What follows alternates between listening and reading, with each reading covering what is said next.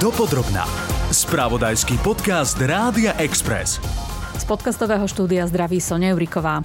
Tento raz budeme hovoriť o tom, ako sa riešia stiažnosti pacientov alebo ich blízkych na zdravotnú starostlivosť. Úrad pre dohľad nad zdravotnou starostlivosťou prišiel s návrhom, aby sa od nového roku spoplatnilo podávanie podnetov na prešetrenie, a to na 66 eur. Podľa hovorkyne úradu Moniky Hudecovej je dôvodom najmä to, že úrad musí riešiť všetky podania, aj tie, ktoré od začiatku vyzerajú ako neopodstatnené. A tým pádom kompetentným odborníkom nezostáva čas na to, aby sa plne sústredili na skutočne odôvodnené prípady. Zámerom spoplatnenia má byť eliminácia zjavne neopodstatnených, špekulatívnych alebo šikanóznych podnetov, ktorých výsledkom nie je zlepšovanie kvality poskytovania zdravotnej starostlivosti, vykonávania verejného zdravotného poistenia, respektíve zjednania nápravy. V Lani Úrad pre dohľad nad zdravotnou starostlivosťou prijal takmer 2000 podaní. Z predchádzajúceho obdobia mali pracovníci na stole vyše 600 prípadov, opäť hovorkyňa úradu Monika Hudecová. Z nich v priebehu Vláňajška ukončil 1894 podaní, čo predstavuje viac ako 75% Takmer štvrtina je stále v riešení. Úrad vyhodnotil 135 podaní ako opodstatnené, to znamená, že vyše 700 bolo neodôvodnených. Navrhovaných 66 eur by podľa úradu nebolo poplatkom, ale skôr zálohou, ktorá by podávateľovi sa mohla vrátiť, ak sa jeho prípad ukáže ako opodstatnený. Mária Leviová z Asociácie na ochranu práv pacientov má k takémuto riešeniu tri zásadné výhrady. Postupne ich rozoberieme. Prvou je výška navrhovanej kaucie. To spoplatňovanie neberieme úplne ako kauciu, ale považujeme ho za diskriminačné voči skupinám pacientov alebo tým, ktorí sú sociálne ohrození. Jeho cieľom je eliminovať e, počet podnetov. Treba dodať, že v niektorých prípadoch môže byť záloha len polovičná, 33 eur, alebo úplne odpustená. A to pre ľudí v hmotnej núdzi, čo však musia vydokladovať potvrdením z úradu práce, alebo pre ľudí s ťažkým zdravotným postihnutím. Monika Hudecová doplňa, že znížený poplatok môžu dostať aj iní podávateľia. Sadzba bude znížená pre podávateľa podnetu na výkon dohľadu nad poskytovaním zdravotnej starostlivosti, ktorý sa pokusí podaniu podnetu na úrad predísť komunikáciou s poskytovateľom zdravotnej starostlivosti. Najdôležitejšia informácia pre ľudí je, že úhrada sa podávateľovi vráti, ak sa výkonom dohľadu zistilo, že zdravotná starostlivosť nebola poskytnutá správne alebo boli pri vykonávaní verejného zdravotného poistenia preukázateľne porušené práva a zároveň aj v prípadoch odmietnutia podnetu úradom. Mária Leviová z Asociácie na ochranu práv pacientov však argumentuje, že sľubované vrátenie kaucie má slabé miesto. Aj keď sociálne odkázaní by mali platiť 33 eur. Často sú to onkologickí pacienti, pacienti s chronickými ochoreniami, ktorým ostáva 3 eur za deň. Ak má ten podiet podať tak si ho naozaj rozmyslí a nepodá žiadny podnet. A tú kauciu, ak majú vrátiť napríklad o rok, o pol roka, to sú pre toho podávateľa stratené peniaze. A vždy aj v rámci poradenstva hovoríme pacientom, že napríklad ak viete, že došlo k zanedbaniu a um, chcete si uplatniť ďalší svoj nárok na súde, vy musíte podať aj trestné oznámenie. A tam žiadne poplatky neplatíme. Takže úplne nám ten postup nie je jasný a berieme to ako za diskriminačné. Rezort odhaduje, že na navrhovaných zálohách by ročne mohol vybrať zhruba 40 tisíc eur. K financovaniu a fungovaniu inštitúcie sa ešte podrobnejšie dostaneme so zdravotníckým analytikom Dušanom Zacharom z Inštitútu pre ekonomické a sociálne reformy, ale teraz krátka osvetová pripomienka. Ako by sme teda mali správne postupovať, keď sa chceme stiažovať na nevhodnú komunikáciu zdravotníka alebo ak máme pochybnosti o postupe či poskytnutí zdravotnej starostlivosti? Naše možnosti sumarizuje Radoslav Herda zo Združenia Slovenský pacient s tým, že najprv si treba urobiť jasno v tom, čo chceme s ťažnosťou dosiahnuť. Či je to len náprava nejakého stavu, ktorý viem vybaviť s nadriadeným, s primárom alebo priamo s poskytovateľom, je to, nazvem to, že sa zdá ľuďom, že títo lekári by tam nemali pracovať, čiže nazvem to nejaké odstránenie až nejakých lekárov nespôsobilých k poskytovaniu zdravotnej starostlivosti, alebo je to etické správanie, alebo je to dokonca nejaké poškodenie zdravia. A potom je dôležité, že čo konkrétne teda chcem získať, čiže či nejakú zmenu, alebo odškodnenie, alebo dokonca potrestanie. A za každou tou myšlienkou za tým, že čo chcem dosiahnuť, je iná ústanovizeň. Príklad, ak je to etické správanie lekára alebo sestry, obraciam sa na Slovenskú lekárskú komoru alebo Slovenskú komoru sestier a porodných asistentiek. Keď chcem odškodnenie, tak je to civilný súd. Keď chcem potrestanie, tak je to trestné konanie.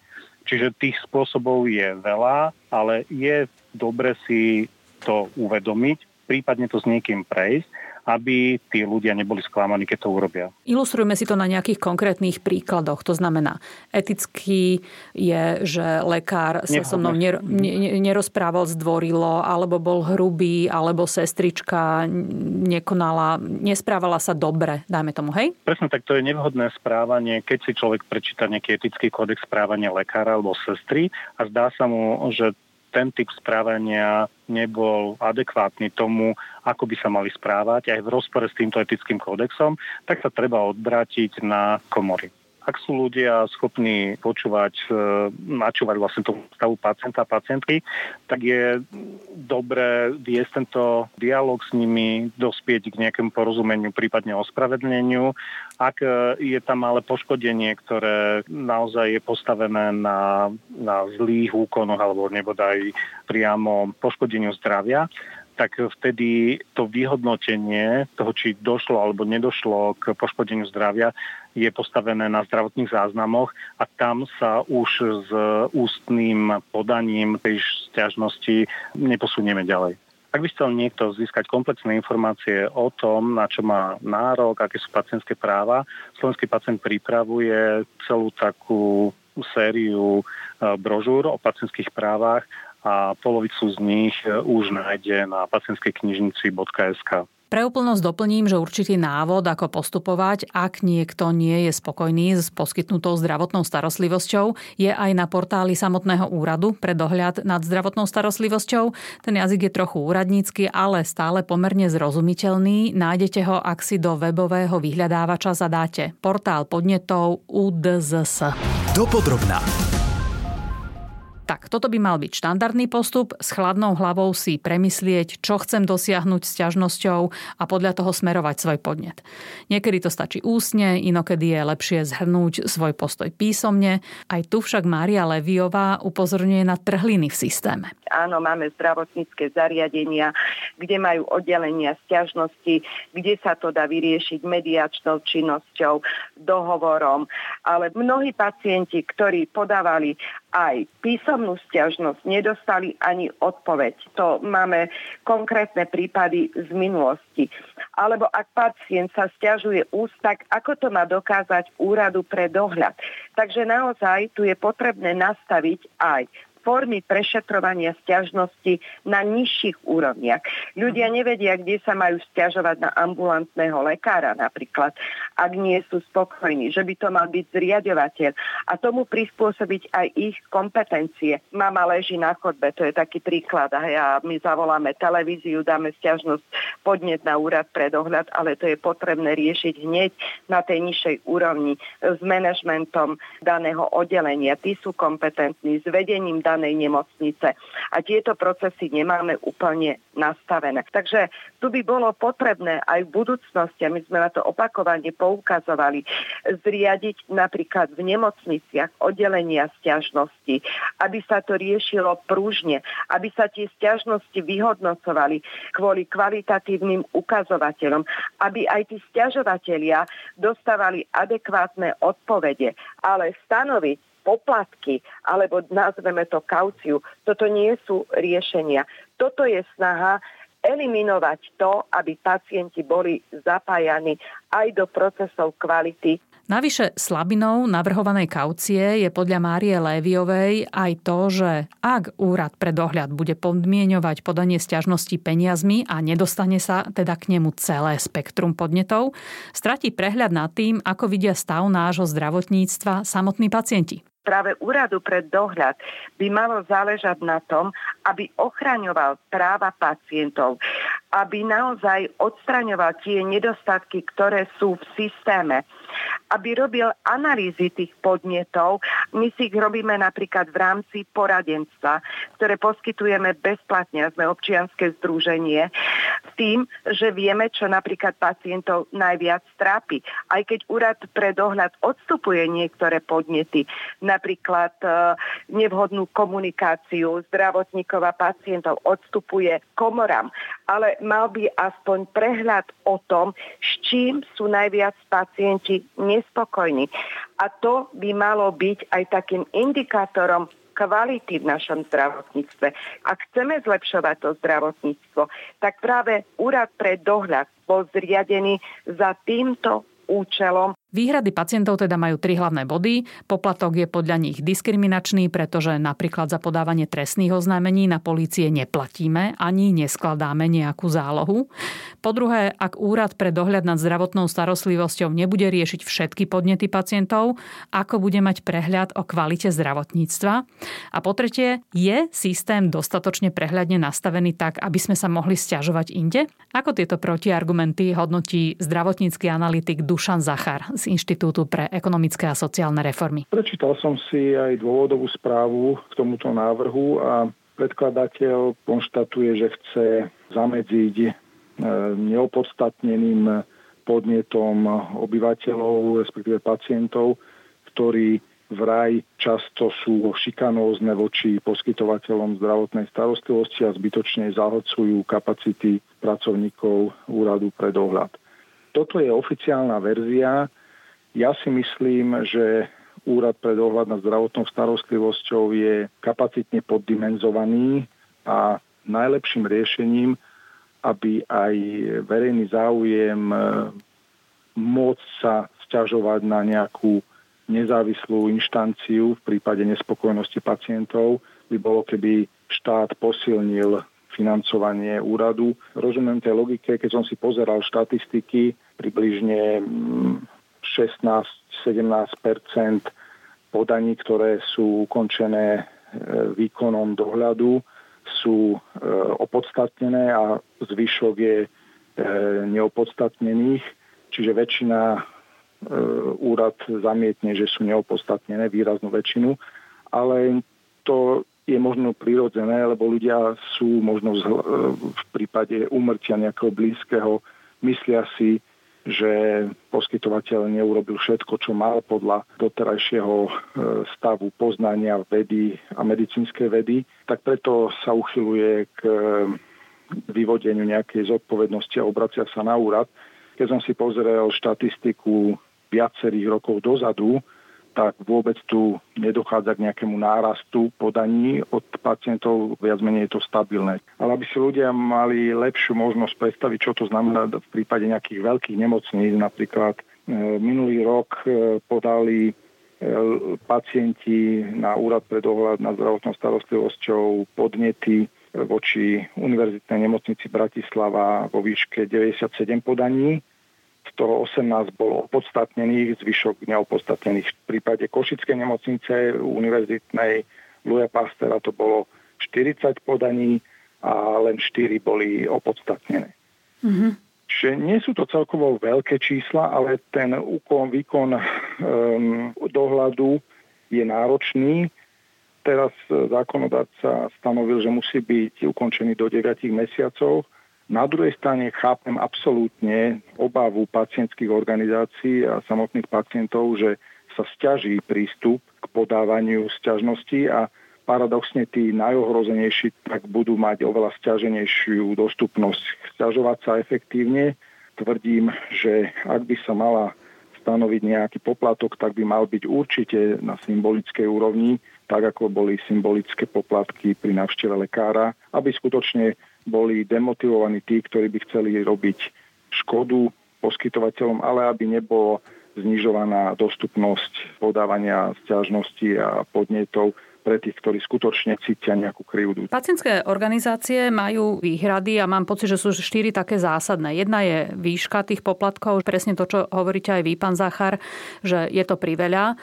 Druhá bola, že ak Úrad pre dohľad nad zdravotnou starostlivosťou nebude príjmať všetky sťažnosti, tak stráti prehľad o stave zdravotníctva z pohľadu pacientov. Máme nejaké iné mechanizmy, vďaka ktorým by úrad mohol získať informácie o tom? Pani Maria Leviová z Asociácie pre ochranu práv pacientov ma napríklad upozornila na to, že v Lani sa pacienti u nich v asociácii skoro vôbec nestiažovali na výšku poplatkov ale práve na neposkytnutie zdravotnej starostlivosti, zlé správanie zdravotníkov, odkladanie e, zdravotnej starostlivosti, ktorá hraničila aj s ohrozením života a zdravia. Áno, no, považujem túto kritiku za veľmi legitímnu, nakoľko v slovenskom zdravotníctve je veľkým problémom to, že pacient nie je v stredobode poskytovania zdravotnej starostlivosti, ale je niekde pomimo, je to nejaký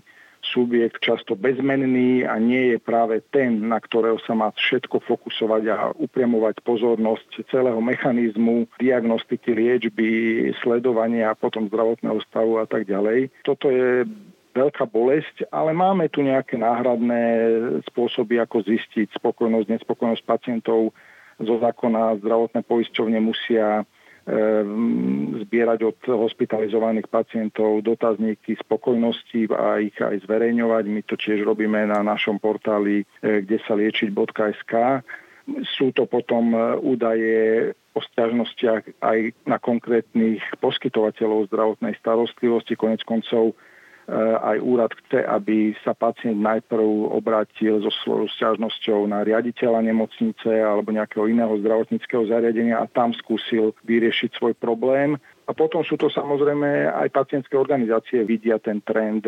Ale argumentom je, že nie všetky nemocnice majú oddelenie sťažností, tak ako eh, je reklamačné oddelenie, ja neviem, v hoci ktorej sieti potravín, tak v tom prípade zdravotníctva, ako keby v tom, mám pocit, že v tom nemáme tak celkom jasno. Alebo sa mýlim, pán Zachar? Nemilíte sa úplne. Dobre spravované nemocnice a zdravotnícke zariadenia majú nastavený tento štandard a tieto procesy. My to aj sledujeme v rámci nášho každoročného hodnotenia nemocnica roka.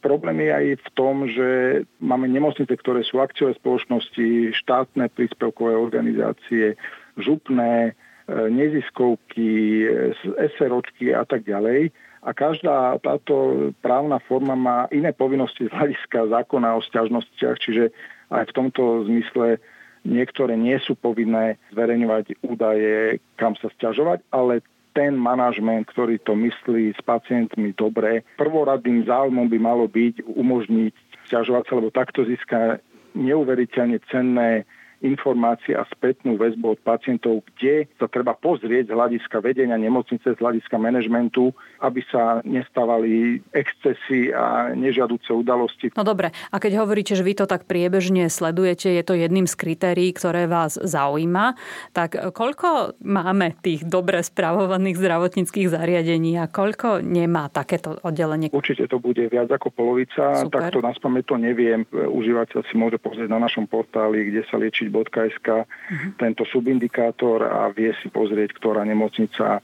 má všetky kritéria na, z hľadiska efektívneho sťažovania sa, a ktoré dajme tomu nie. Ale myslím si, že v nemocnice sa v tomto zmysle veľmi zlepšili, ale uznávam, že nie je to jednotný štandard, čiže je možné, že niekto to má napísať mailom niekde, niekde má nejaký kontaktný formulár, ktorý musí vyplniť a tak ďalej a tak ďalej. Ale toto nie je jediná cesta a podľa mňa podanie na úrad pre dohľad nad zdravotnou starostlivosťou, ktorý má byť nezávislým orgánom, tu určite musí byť a musí byť dostupný pre pacientov, lebo si predstavte veľmi nespokojného pacienta, ktorý nedôveruje tomu poskytovateľovi, nedôveruje ani tomu riaditeľovi, keďže môže byť bývalý kolega toho primára, ktorý pochybil podľa úsudku pacienta, tak chce radšej, aby sa pozrel na, na tento problém nezávislý orgán a nestrácal, dajme tomu, čas. Treba mať tieto kanály otvorené aj pre